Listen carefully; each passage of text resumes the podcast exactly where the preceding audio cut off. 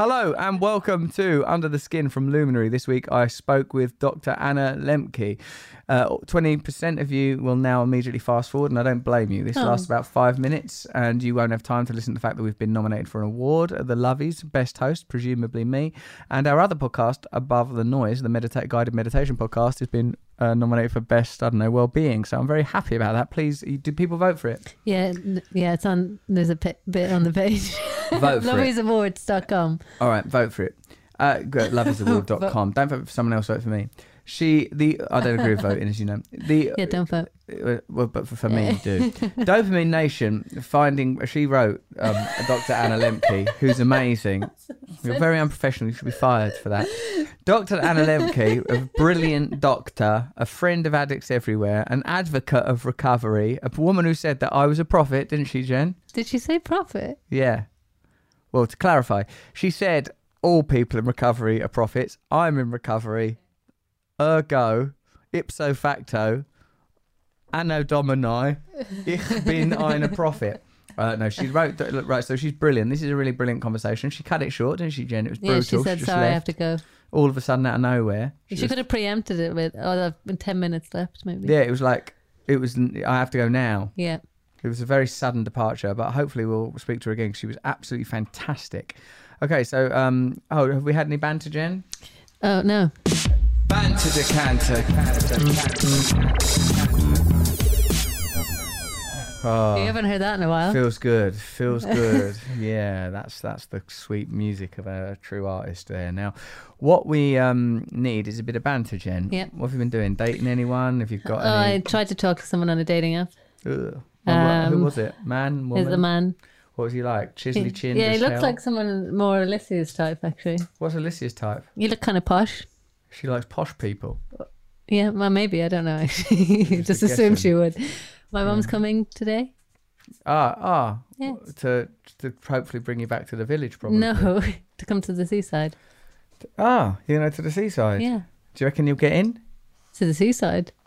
No, The the, the, the water. Oh. Not like. I mean, I wouldn't blame the seaside if they barred you from it, Jen. If they said, That's what I thought you meant. I wouldn't blame them one bit if they said you're not allowed No, it's into a the bit. whole. Co- it's gotten very. cold no, we can't talk about the weather on Why? the podcast. It's just a bit too small Boring. talky. Yeah. yeah. Well, unless you're talking about it from a Wim Hof Ha- perspective, has anyone tried to chat you up recently? I don't think so. You sure? Why? Why do you? Who like? What? you Like a woman? Do it's like a little woman? A little woman? No, did a woman No, I don't think so, Jen. No one ever tries to chat me up. really? Never. No. Ever. It's never. I don't think ever happened. In your whole life? I mean, people have wanted to have sex with me. That's been quite clear. Is that not kind of the same thing? I'd like to someone to try and chat me up.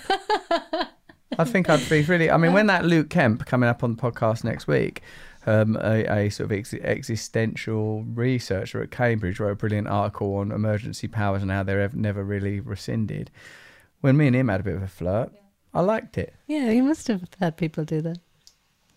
That's not enough. Maybe you got in there too soon. Yeah. You never allowed people to chat you Yeah, that is it, Jen. That's the truth of it. I was a very um, forward-thinking and progressive flirt. so, like, there wasn't much room for like other people to start the ball rolling, as it Mm. were. The ball was rolling. Oh, Jen. Oh, Luke Kemp. Well, Luke Kemp, people are going to enjoy the sexual chemistry between he and I. I would say, Yeah, he complimented your beard. did didn't he?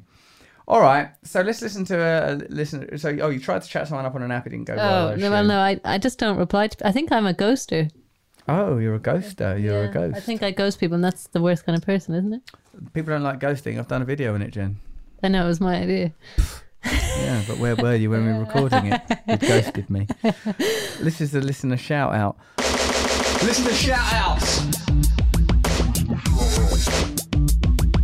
Lauren Whitelaw. Hello, Russell and Jenny. Thank you for under and Jenny. She's thanking you uh, uh, for under the skin. Oh, and above the noise. I've listened to almost every episode in the past year or so, and I'm now obsessed with Wim Hof and cold therapy. He came to one of my gigs the other day, and uh, he's he just texted me. I watched Arthur. Brilliant.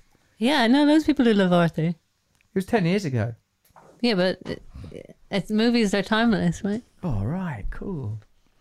Um, so, and then she says, lots of gratitude for finding intellectual stimulation in your heart and work. Mostly, I want to transmit deep gratitude to you and Jenny. Give him hell. Jenny is hell. Russell Braxton, a combination of me and Toni Braxton. Yeah, what I was thinking. Were you thinking about Toni Braxton? Just there, yeah. It's got an uncommon name. It's got an X in it. I'd love an X in my name. Would you like an X? Is that why you did Brand X? Yeah, just to get an X in my name. And that was pretty much what it achieved. Over the time listening to your content, I have to say you're doing fantastic. I'm more liberal conservative, and I think it crosses paths with you more than is known. The way you handle conversations with people you could disagree with, like Candace, too, is refreshing. I think the problem with people now is that these conversations aren't allowed to happen, and free speech debate are looked down upon from the media and the left. I agree with Ben Shapiro and others saying the left isn't the same as liberals, even though they have been linked. I really appreciate you being able to ask questions and give your opinions and hold composure. Thanks, old other Russ. Of course, where I'm coming from is that I'm so far left, even them radical leftists, they wouldn't, you know, ooh, blimey, What's they'd be it, how radical are radical leftists? Well, not that radical in my opinion, but like uh, because I'm so radical. But like I think what we should do is let everyone run their own lives. Let's leave everyone alone. Yeah. Dismantle the state. You can't dismantle the state. Well, I wanna. God, this dog's kicking up. isn't Rubbing she? your nose off the carpet. Why is she doing that, Jenny? Anyway, look, I don't know the answers. I just want to participate in the solution, baby. All right, so um, we've been nominated for an award. Under the Skin with Russell Brand, Best Host in Podcasts. Difficult to argue. Above the Noise with Russell Brand, Health and Wellness in Podcast. Now, if you want to vote for that, for some, like, well, it'd be good. I'd appreciate it probably. Go to loveyAwards.com and vote for us. I mean, Jenny, the thing is, is like that we could use our considerable social media platform to push for votes, couldn't we? Yeah, but doesn't make you feel weird? It makes me feel cheap. Yeah. Does it make you feel cheap? I don't think they should. You should be able to do that, right? No, what's the point in then that? it's just whoever's fan base are most good at doing votes. Or who's most shameless in promoting stuff like that? And I've sort of sometimes I think, oh, let's really gear myself up to go. Come on! Shouldn't it be like a board? Yeah, I'd rather have it. Oh, and hold on a minute. What about democracy? Yeah, but maybe like like the Mercury Awards.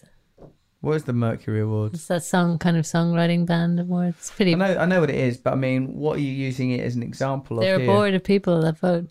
What, like the Oscars? Yeah, but not not as bad as the Oscars. I don't think. Look, Jen, this is what I'm saying. If I can put it as simply as I may, I want those awards, but I do not want to try and get them. I want those awards and any other awards that are going to be given to me, accolades galore. But actually, look, the real truth, the real freedom is letting go absolutely of wanting everything, in it? Yep.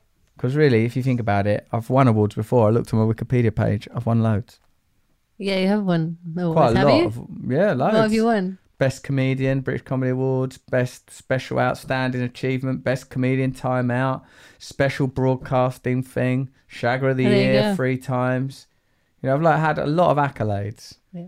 And actually, I, it something relevant to the podcast. what? That's an, uh, about me. What?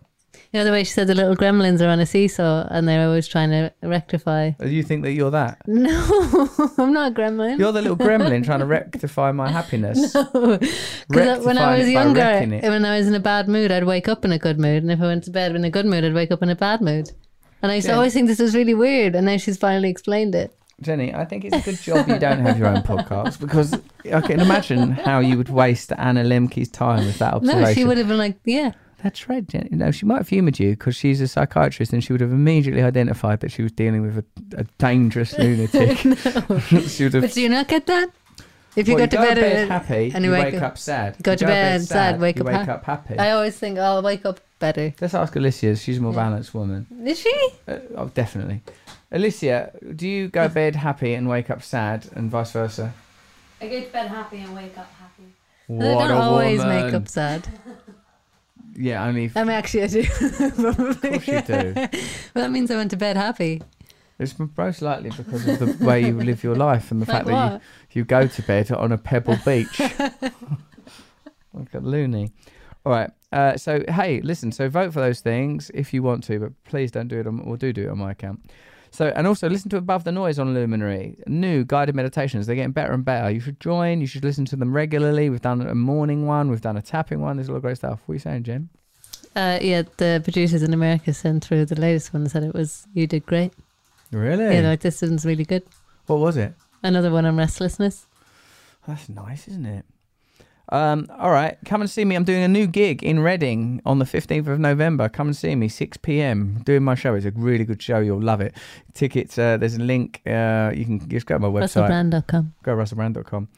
And uh, sign up to my mailing list if you haven't already. Go to russellbrand.com and sign up to that. And check out my various YouTube channels for free content all of the time, every day of the week. Make it part of your regular routine. Okay, Jen, should we listen to the great Anna Lembke? Yes, please. Trying to achieve equality with the annihilation of category is not a successful route. Yes, that's, that, that's exactly right. We're in this era where it turns out we were never the boss. Doesn't look like an ideology. What's beneath the surface of people we admire, of the ideas that define our time, the history we are told? Welcome to Russell Brand. Under the skin. Thank you for joining me, uh, Anna. I'm really interested in many of the areas of your expertise and I'm excited to have this conversation. Well, thank you for inviting me. I'm happy to be here. Um, your latest book, Dopamine Nation, is uh, to some degree, as I understand, about tech addiction and perhaps habitual behaviour m- more broadly. Is, is my guess because I'm not, uh, I've not seen it already yet. I wonder if you could tell us a little bit about the subject of your book. Sure. Um, so, I mean, the premise of the book is that we are basically living in a time when everything has become drugified um, and our access to these highly rewarding substances and behaviors is nearly universal, making us all more vulnerable to the problem of addiction. I think almost everybody can relate to a minor addiction of some sort to their phones or to something they're doing online, if not, you know, a, a more traditional drug. And the book essentially holds out people in recovery from addiction as modern day prophets for the rest of us um, who can provide wisdom for how to live in this dopamine overloaded world. Wow. Well, obviously, um, I'm, I don't know if you know, but I am in recovery. And Yes, I know. Yeah. any route I can take to being described as a modern day prophet, even if it's as a member of a much, much larger group, I will accept it. I've um, thought for a while because recovery is one of the few areas that I'm not an expert. I'm an amateur, but I'm a, a dedicated amateur. It's one of the few areas where I feel, um, and um, it's my vocation, I where I feel sort of confident in speaking. I, the the the way that I got clean is through twelve step abstinence based recovery. And some, you know, and it's been 18 and a half, nearly 19, wow, years since I've drunk or used one day at a time. And I feel now that um, that the addiction in a sense is a pronounced version of what would be referred to in spiritual in the spiritual lexicon as attachment and like and there must be a hormo- hormonal component to attachment mm. whether it's to a child or to a behavior to a snack. You know like there is some mm-hmm. there is some biochemical component that makes mm-hmm. some external object desirable to the point where it eliminates what we might call at least before we get too deep into the analysis free will. Oh, absolutely. I mean, and that's essentially, you know, what the neuroscience of addiction has revealed that there's a hijacking of those brain reward pathways such that whatever the reason is that initially brought a person to using that substance or that behavior um, ultimately gets a life of its own and becomes its own its own driver um, but I think you know what's important to recognize. You know, it's it's clear that we all come to the problem of addiction with differing vulnerabilities to the problem. Some of us are, you know, innately more vulnerable than others. Our our childhood experiences affect our vulnerability. But I think it's important to recognize the ways in which just being surrounded by highly reinforcing drugs and behaviors essentially has made all of us vulnerable and that once we are in this addictive behavior you don't have to necessarily be somebody who is innately vulnerable to addiction or has trauma or emotional problems just repeatedly ingesting an addictive substance or engaging in addictive behavior can create this feedback loop um, you know modulating dopamine levels such that we lose free will in the process of, um, of this uh, compulsive overconsumption. So I think that's a really important point because I think we spend a lot of time thinking about, well, why, you know, why am I doing this behavior? You know, what is my underlying psychological problem or what is my trauma? And, you know, that's all well and good to a point. But it's, I think it's essential to recognize that there's a point at which we're doing the behavior because we're doing the behavior. The behavior itself is generating uh, repetition. Yes. At what point? Can, what at what point is the behaviour distinct from the persona? As if there could be a discrete persona separate from the behaviour. These are sort of interwoven, interconnected, indistinct, interrelated phenomena. How do we? If the behaviour is caused by a, by neurological activity, then uh, it's almost petty to say, well, this bit happened in the outside world, and this bit happened in the you know by what measure? By the measure of what's inside skin and what's outside skin. That's a very um, anthropomorphic or anthropo, you know anthropocentric perspective. Um, now, uh, given that you are the chief of the Stanford Addiction Medicine and Dual Diagnosis Clinic at Stanford University, I would imagine that you've heard this perhaps apocryphal uh, tale about the, you know, when GIs returned from Na- Vietnam, uh, many, the majority had the opiate dependency issues due to the practice of um, you know, prescribing it to GIs. Um, and then about my understanding is, is about 80 to 90 percent just went cold turkey, got rid of the habit, and that the remainder were unable to. And this is often used as a marker for the people that have a sort of a, a hereditary disposition towards addiction. The difference being in the world of tech that you are never you never leave Vietnam you continue you remain in the battle of stimulation so uh, how do you think that that Vietnam tale, if it indeed is true, mm-hmm. um, maps mm-hmm. onto the uh, immersive tech addiction that we're all experiencing now? Right. So, I mean, one of the biggest risk factors for becoming addicted is simple access to a drug. Mm. And the story of the Vietnam soldiers um, is a great sort of natural experiment to illustrate that. So when the Vietnam soldiers were in Vietnam, they had plenty of access to opium. So it wasn't prescribed opioids, it was oh. just opium sold on the market. Many of them used opium, many of them became addicted to opium. But when they came back to the United States, you know, where opioids at that time were in very limited supply, it was hard to get them. Without access, most of them stopped using and their addictive behaviors just spontaneously resolved. Um, same thing with, um, you know, prohibition in this country. Between 1920 and 1933, it became illegal to produce, market, distribute, sell alcoholic alcohol products.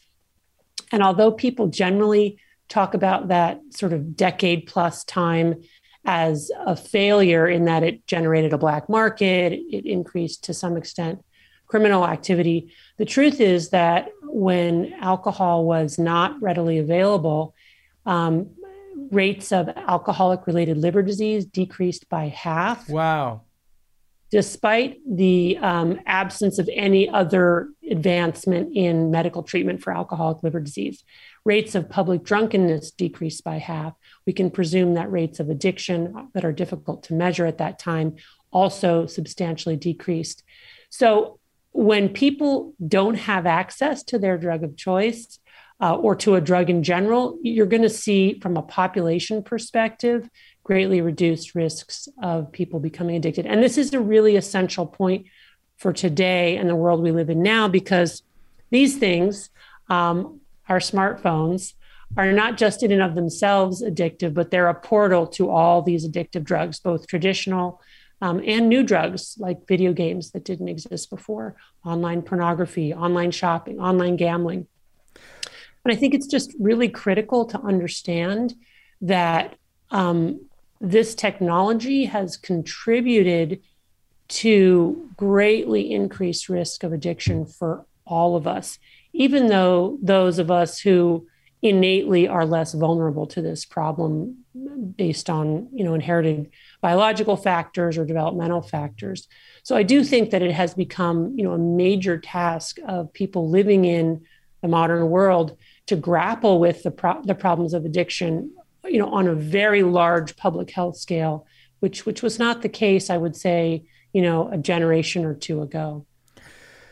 By virtue of um, well, that um, access argument. sorry, that was my pen just flew off there, Doctor. Um, by by virtue of this um, prohibition example and this access argument, are you pro criminalisation of drugs? So um, I'm not like one side or another, and this is a not a black and white kind of a thing.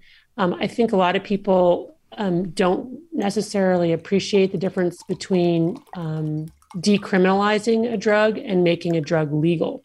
So those are those are different things. When we decriminalize a drug, what we do is we essentially say if you are found in possession of a small amount of that drug for your own use, that is not a crime. If you are found in a in a possession of a very large amount of that drug, which you clearly intend to say to sell to others, that would be a crime. So, so that's decriminalization. Uh, legalization is something yet one step beyond that. Legalization is, um, hey, we're going to make this available in your local grocery store. You know, virtually anybody could buy it. I would say that when I look at the data for decriminalization, first of all, um, I think that you have to look geographically because different geographic regions are going to have different needs based on their history and culture. If you look in the United States, decriminalization has probably um, been a good thing for the most part. Why is that? Because our criminal justice system is inherently racist.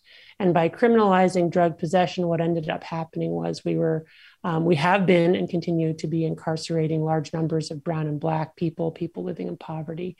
So I think decriminalization um, is um, has in general been a good thing, uh, or is a good thing to to work toward, and we've made some progress in that regard in the United States. But I would say outright legalization is something different, um, and in general, I, uh, you know, I do believe that we have to put barriers between ourselves and intoxicants, and that those barriers are important for limiting our use um, and on a from a public health perspective are helpful and we do that all the time. So for example even legal drugs like cigarettes and alcohol we have age limits on that. So that's a kind of a, a barrier. So i think these things are very nuanced. In general in the united states if you look at the data when when cannabis um, let's take california as, as an example. So um, you know medical medical marijuana has been available in california for decades um, just about in the last decade, um, cannabis was also made legal, um, meaning it was legal for recreational use. So, not just medicinal use, but recreational use. What happened was when cannabis in California went from being not just available for medical use, but also more broadly available, available for recreational use, was almost nothing um, in terms of in rates of use. Why is that? Because the medical marijuana market was already saturated with recreational users. The majority of individuals using recreational, using medical marijuana in California was otherwise healthy young men. So when we legalized cannabis in California, there wasn't really a big change because recreational users were all, already getting it uh, through medical marijuana dispensaries. So that's just one example of how you really have to look geographically and locally at what is already happening in that country. And then the legalization or decriminalization is, is sort of um, a matter of that particular ecosystem. That makes sense. What are your thoughts on that on that topic? Well, you've just sort of educated me to a large degree. Uh, I, felt at the beginning when you talked, um, Anna, about r- race, it made me feel that this is a broader point and certainly not one that I'm really particularly well qualified to address, really. But it just struck me that really the laws are anti poverty and the racism leads to disproportionate poverty among certain communities and the systemic bias against poverty at the judicial level that is the problem. And it made me feel like when you were talking about decriminalisation, that that was a way to not further punish poor people And when you talk about legalization, it's potentially advantages mm, corporate institutions that are set up to sell in what you might regard as once illicit or you know those kind of substances alcohol tobacco the companies that have the infrastructure are likely most likely will be the beneficiaries. It also i suppose leads me somewhat into the the sort of the both when dealing with tech and when dealing with addiction of drugs both prescribed and not prescribed i feel that the underlying issue is a, a human emotional one that why are but like what like when i watched the social dilemma which i know you're a participant in and i learned a lot from that documentary. That when i saw that documentary i thought everyone's going to be an addict now. And i thought in five years no one will be able to use tech without a program of some kind uh, i.e., a, an explicit I only use my phone at this time. I'd never use my phone here. I do not take my mm-hmm. phone into these spaces. I do not allow my children to. You know, it's not going to be something that we're just oh cool. you know, like that's that's like it's like it's it's over. I also thought you know with regard to prohibition, if like if um smartphones were banned, I would want one even more you know that I'm a, like like that that I'm a, sort of you know like the drugs that I was addicted to were illegal drugs. My I've been arrested and convicted of uh, drug charges that relate to only to personal use. I've never been able to mm. get myself together to deal drugs in any kind of meaningful way. And um, what I feel like is, of course the underlying problem is a sort of a, a, a, at least a psychological or potentially also a spiritual one that do like that sort of uh, that is um, commensurate with uh, or yeah with um, co-committant with uh, despair, depression, poverty, alienation, sort of loss of purpose, mm-hmm. and these are issues that are very difficult to even imagine being addressed within a system that sees as a necessary sees that those things as a nece- not just a necessary byproduct but in some cases a requirement for the ongoing success of the system. And i know that the your previous book about um, your previous book, Drug Dealer MD, how doctors were duped, patients got hooked, and why it's so hard to stop. It de- deals with um, like this sort of the opioid crisis in, in uh, your country, and with the you know presumably um, the the underlying psychological and mental health issues that underwrite addiction on on that scale. What do you think about? What do you think are the psychological and sociological conditions that underwrite addiction on this scale? Um, so I agree with you that the kind of collective despair that people living in poverty experience is a huge contributor toward the development of the problem of addiction. Um, you know, my, my colleagues Anne Case and Angus Deaton at Princeton, two Princeton economists have written this wonderful book, Deaths of Despair, where they essentially talk about the opioid epidemic as arising from a problem of um, unemployment, multi generational trauma, poverty, and that the increased prescribing of opioids in this country was sort of like the match on a tinderbox that just exploded this underlying brewing problem.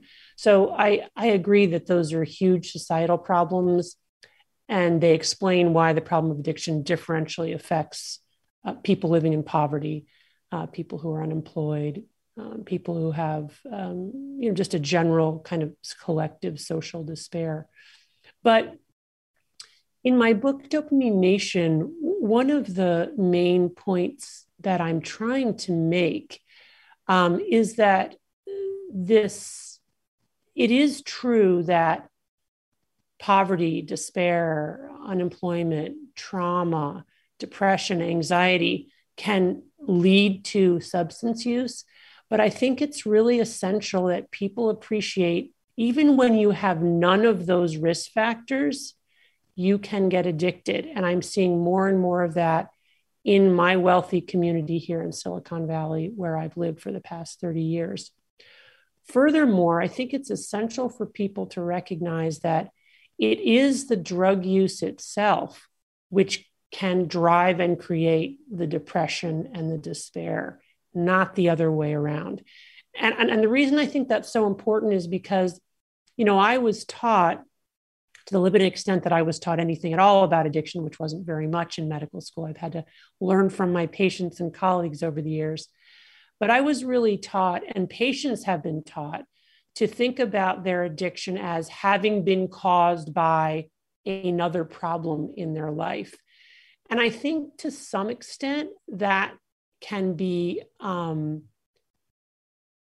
not a fruitful not a fruitful process because the, the, the addiction itself can again be the instigator for many psychiatric symptoms. Now, subjectively, when we're in our drug use, again, it doesn't matter whether it's on the smartphone or uh, like a drug that we ingest in our bodies. It feels like when we're using our drug that we are treating the underlying psychiatric or emotional problem. But it, it's very possible that all we're doing is medicating withdrawal from our last dose. And to understand that, you really have to understand the neuroscience of addiction and what's happening in our brains when we use addictive substances. So, if you'd like, I, I can quickly kind of explain that because I think it's kind of at the heart of this. And, and, you know, what I what I tell patients and when I teach medical students is that pain and pain and pleasure are processed in the same areas of the brain. This is one of the most interesting findings in neuroscience and that they work like opposite sides of a balance. So if you imagine in your brain, there's like a little teeter totter, like in a kid's playground. And when we do something reinforcing or pleasurable, that balance tips slightly to the side of pleasure, and we release dopamine, our reward neurotransmitter, in a part of our brain called the reward pathway. But one of the overriding rules governing this balance is that it doesn't want to be tipped for very long to the side of pleasure or pain.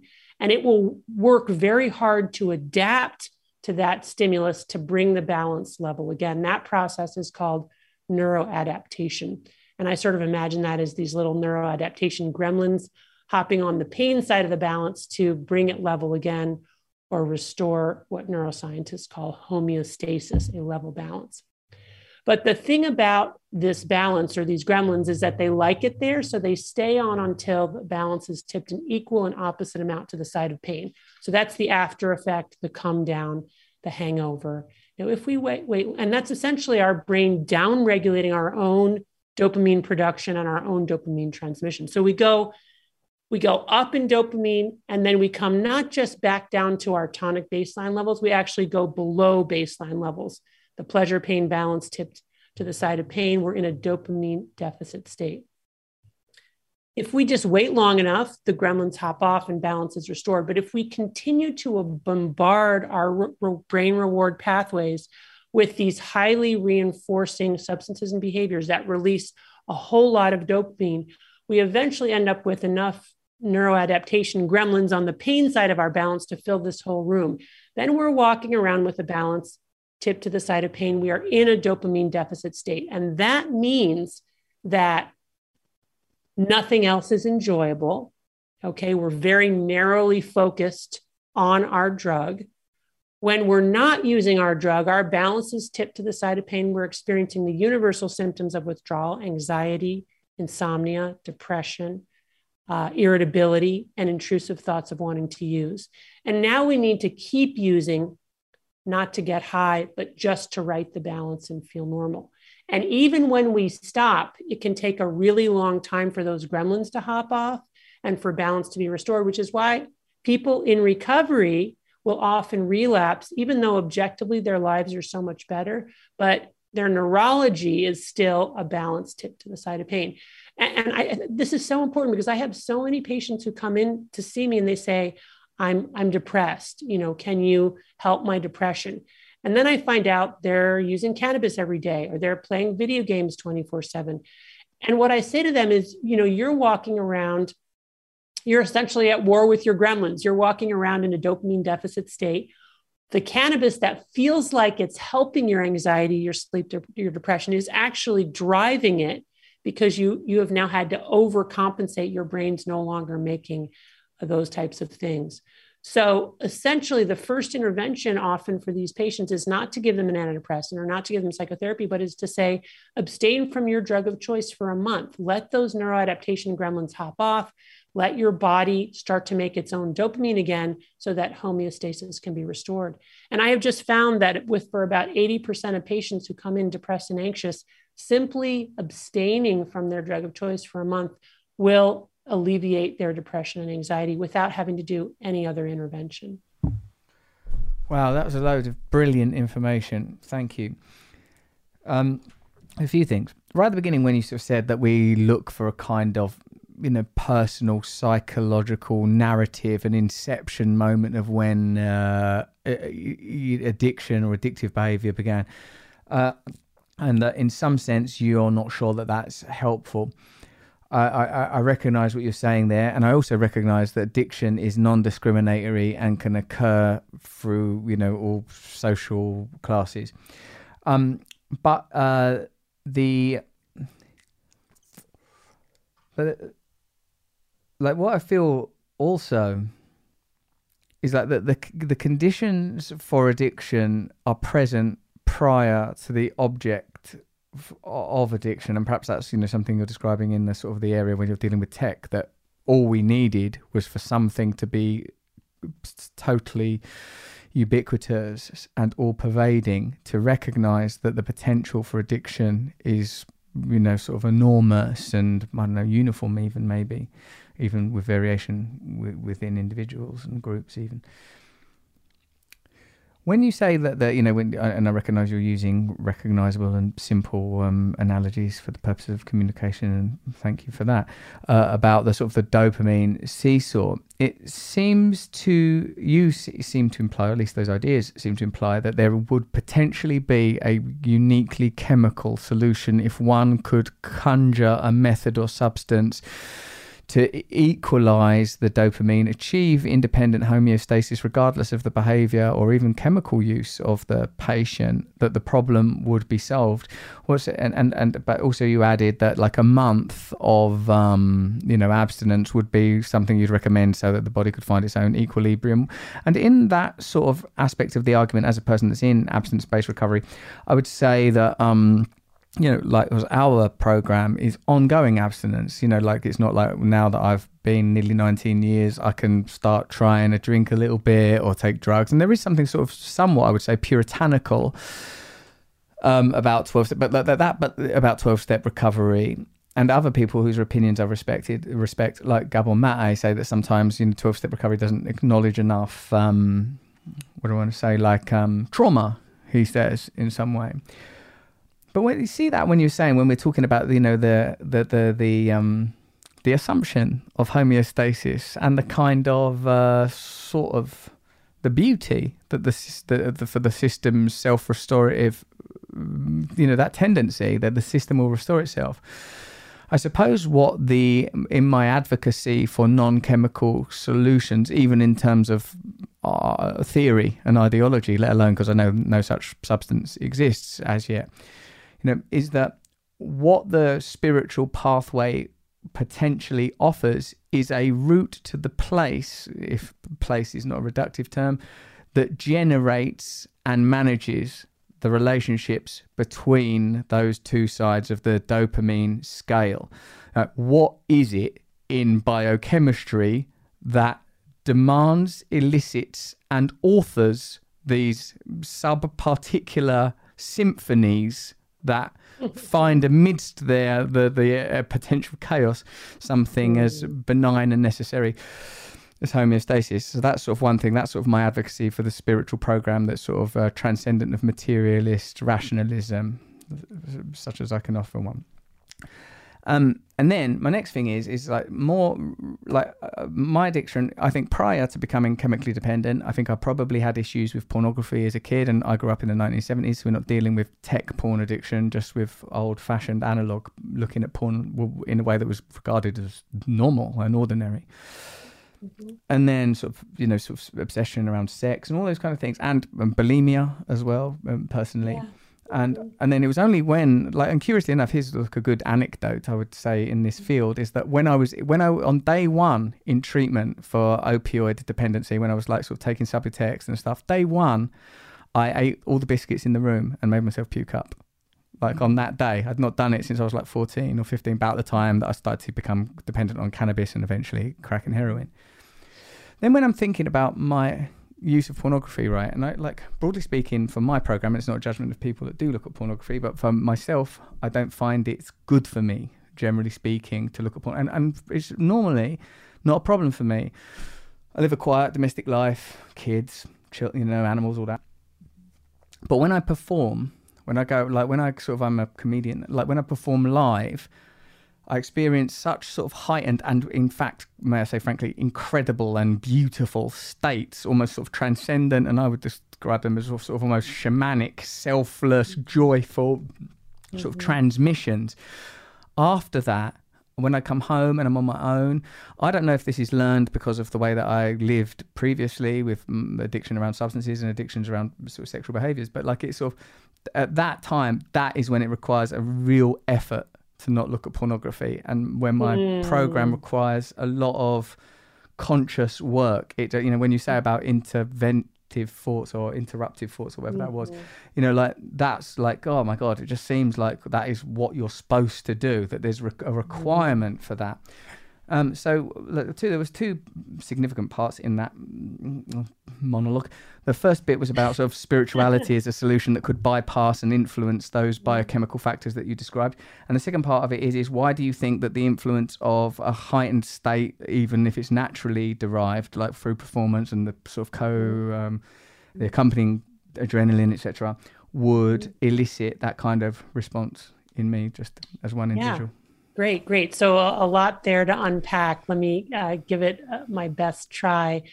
First, I just want to clarify that, you know, the the overriding argument in Dopamine Nation, my book, is for is essentially to embrace abstinence and embrace a new kind of asceticism, because with enough neuroplasticity, um, meaning enough ability of the brain uh, to heal itself with abstinence homeostasis will be restored and people will be able to recapture um, joy in many aspects of their lives. So um, you know my message is not about like a reductionistic use some other drug to restore homeostasis although i do think that some people may have a broken balance after so much heavy drug use over so many years and, and may need other medicines to help them restore that balance.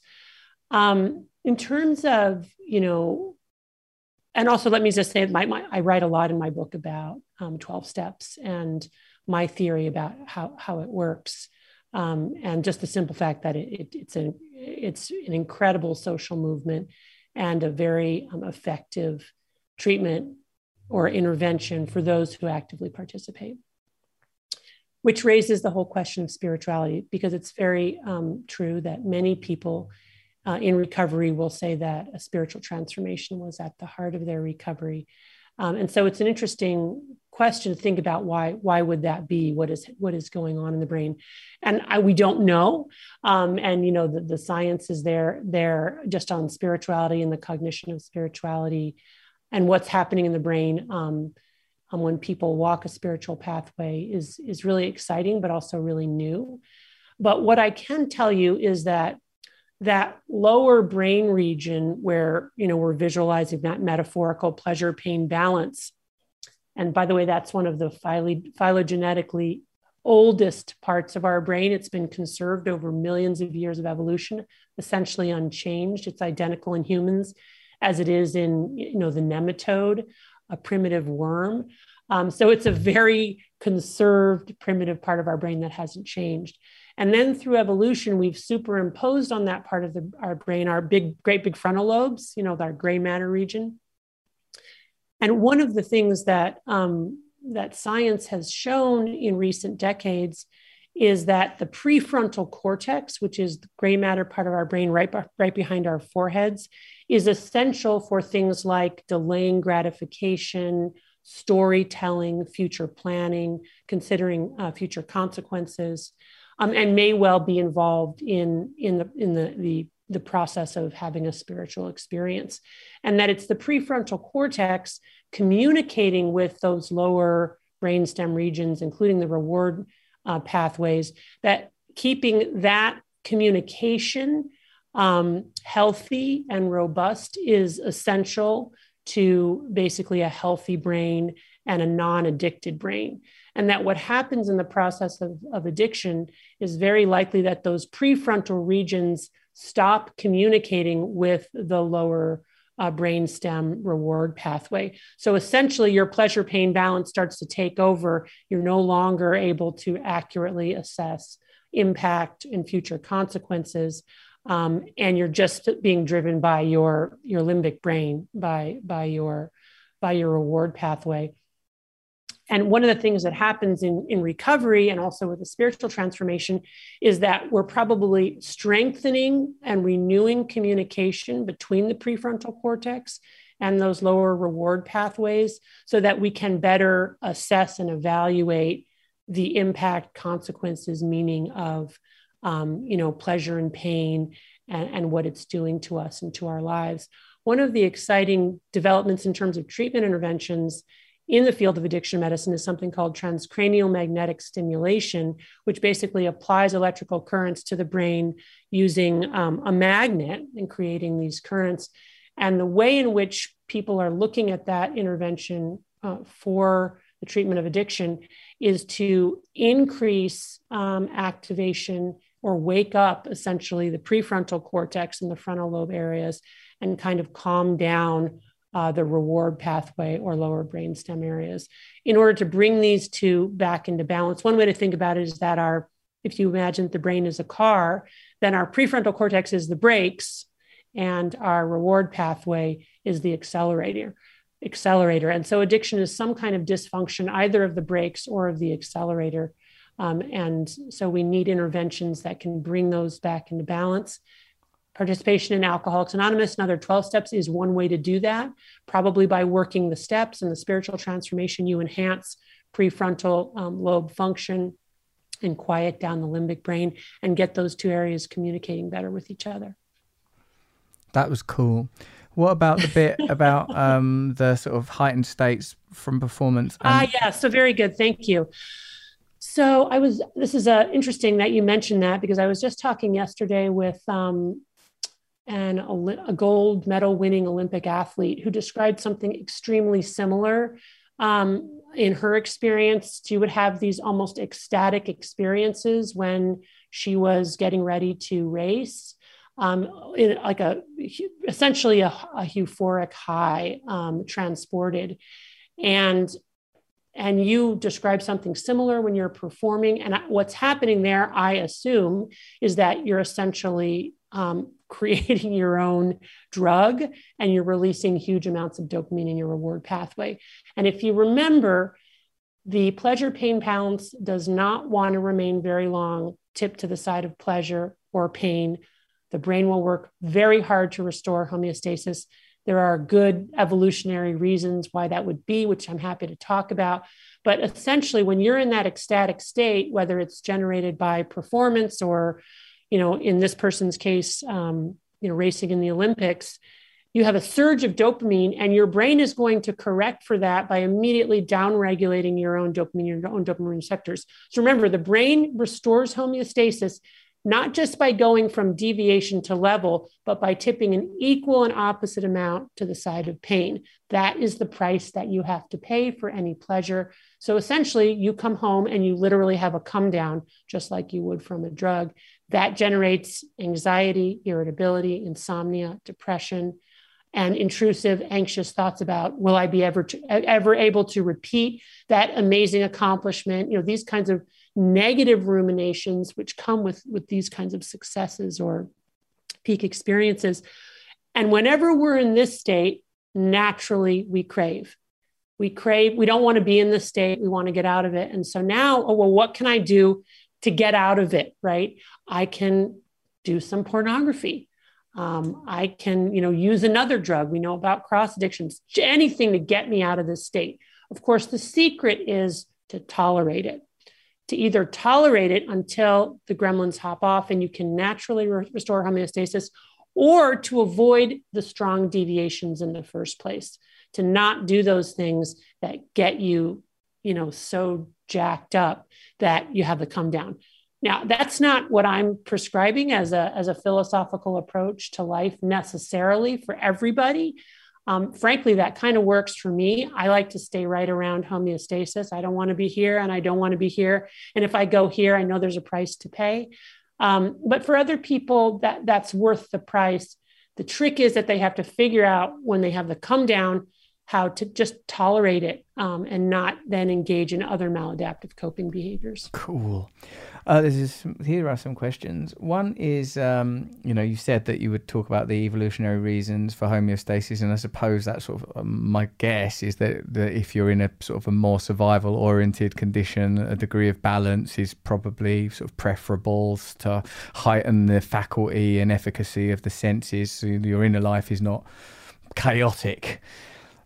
Right, so all right, I understand that. And then, but it also begs the question: Why did we evolve to? All right, because it is pleasurable, and but then we start to wonder what pleasure even is. But then, then I think, um, like when I was addicted to crack and heroin, like you know, late nineties and early two thousand drug addicts tended to be before a whole host of wonderful, um, you know, fentanyl and opiate-derived drugs that, that, are available for today's lucky drug addicts, um, are like, um, you know, that that's uh, chemically, and my understanding is is that like crack as a sort of an amphetamine is speeding you up and heightening th- and then heroin is bringing you down and collapsing things and mm. it was always my favorite drug was heroin mm-hmm. that was the one that was the one mm. that feels like it's ah oh, that's that's the, the first time i ever took it i felt that is the problem. Mm-hmm. and and the and the you know and um, joseph campbell who i'm sure you've long since distanced yourself from were like uh, would have been fascinated yeah. by no, oh like, i love joseph campbell oh cool. Cool yeah, yeah, me too i love all that stuff. Um, but like mm-hmm. a lot of people think it's a bit pseudo but i really love it. And um cool. Thank you. Like well the the uh, native and self-composed myth that occurred was I am oh I'm in utero. I felt like I'm I'm home. Yeah. I'm in the right. womb. Everything right. is dealt right. with. There's nothing to worry about. Mm-hmm. And like just all this flurry of thoughts of like I'm just this is it now. I'm never not doing mm-hmm. this. I'm never mm-hmm. not doing this. Mm-hmm. You know? Mm-hmm. Um so it's yeah, like that that's interesting that it's sort of at odds with that homeostasis. I can see how that would work in conjunction with um you know, with um, in conjunction, like how, like once you start messing with that scale, how you're going right. to, like in an attempt to manage it. I mean, it's weird though, yeah. isn't it, Anna? That ultimately you could, you know, you could pr- approach these issues from a sociological, an economic, a neurological, a biochemical. There are so many ways. There's not like one yeah. truth, is there? The for when it, you know, I guess, I suppose we're sort of on, on one level, we're always looking for what's the most refined version. And when you're mm. dealing with something as molecular as dopamine, you think, oh, this must be nearer now to the essence right. of the issue, and, and surely in some sense it must be. But I believe that there is a point where these things sort of become super material in some way, where it becomes difficult to read what is the impulse that says mm-hmm. generate a you know why must there be an equal and opposite reaction? Why? Who's doing all this mm-hmm. stuff? What what in mm-hmm. biochemical intelligence is at work guiding all this? Why telos why telos why some sort of purpose? Why survival? Why evolution? Why is there uh, why not just allow life to disperse and splay and spray? And who cares about the survival of a particular set of genes? Seems like you know like, like that there is is some augmenting, authoring mm. force, mm-hmm. even with from the most materialistic and atheistic, you know, analysis. Yeah, I mean, I, I, I, I agree that this kind of, you know, the the neuroscientific lens through which to understand this behavior and this problem, I think, is useful and also, you know, frankly, it people it resonates for people. Mm. but it's certainly not the only lens through which to understand these problems. And many of the ideas that neuroscience is proving true today have been ideas that have existed for centuries and communicated in other forms you know whether through religious traditions or philosophical traditions. What like? Oh, oh you know that every every pleasure has a cost that yeah. what goes up must come yeah. down i mean these are not really new messages we just have science now to to show that to show things that we kind of always knew. Um, so you know, I, I agree with you. There are, there are many different lenses through which to understand um, understand these processes. I like what you said, by the way, earlier about sit with it. Again, that's another sort of a 12 step message like that. Like most addicts I know, are like they do not want to sit and be in pain. Like speaking myself, I feel like, like pain is now do something, do something Right. to get rid of this. You know, that's not just yeah, that's not just people with addiction. That's all people. And and I would say increasingly in our culture where we're taught that if we're uncomfortable or unhappy in some way, there must be we must be doing something wrong, and we need to do a behavior that will get rid of that feeling. We don't really have a cultural narrative around like it's okay to be unhappy or just you know tolerate that for a while or that maybe it's even good for us to endure some suffering um, that's not, not really the modern narrative you know russell i feel really bad but i, I have another thing at eight o'clock um, my time Is that now? That's now well, it's lovely speaking with you. I've really, really Well, enjoyed yeah very it. nice to speak to you too I would, I would, could have spoke to you for so much longer. Uh, there were bits where I, I know that I'm in in a good interview when I start to. I mean, and this is sort of in a sense counterintuitive. uh, When I start thinking, oh well, I'm just going to talk about my actual issues now.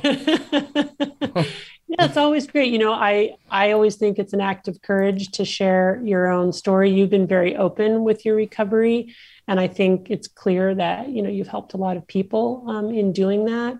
Especially somebody you know who has celebrity stature, who's stature, who's open with their recovery. Um, it, it's it helps a lot of people because people then you know realize, wow, this could happen to anybody. There's a kind of a shared humanity there. So I appreciate yeah, your message. Thank you, thank you very much for your time. I, I'd love to do another podcast with you, please. Yeah, sure, anytime. Yeah, Thanks, anytime. Doctor. Well, I hope your next thing goes well, and thanks again. Thank you. Bye bye. Bye bye. Thanks for listening to Under the Skin with Anna. Let me know what you thought on Instagram. Tag me at Russell Brand or tweet me at Rusty Rockets with hashtag Under the Skin. Now, I really like that conversation. Did you? Yeah. I'd love another She one. should come her. back. I'd love her back. We'll get it back. I was talked about it later in the day. I talked about the dopamine. I like that dopamine seesaw as well. Yeah. It's nice, isn't it? Come and see me on tour. Go to russellbrand.com. Listen to, you've already downloaded this uh, app, so why don't you listen to a guided meditation now? Give yourself a little bit of time. You need a break. You need love. Don't you, Jen? Yeah. Yeah. and sign up to my community at russellbrand.com so you can get, you know, access to me. And if you enjoyed this podcast, listen to Gabor Mate, who I referenced. Gabor is, of course, one of the great bodhisattvas of our time, a beautiful, loving man. And also listen to Tristan Harris. We should get Gabor Mate's son on. He's pretty amazing, apparently. What does Um, he talk about? Talks a lot about the Middle East.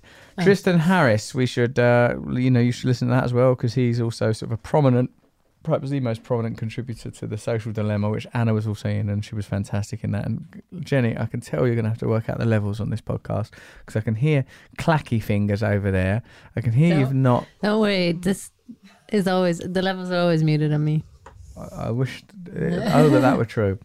Now, um, keep watching YouTube, and thank you very much for listening to Under the Skin.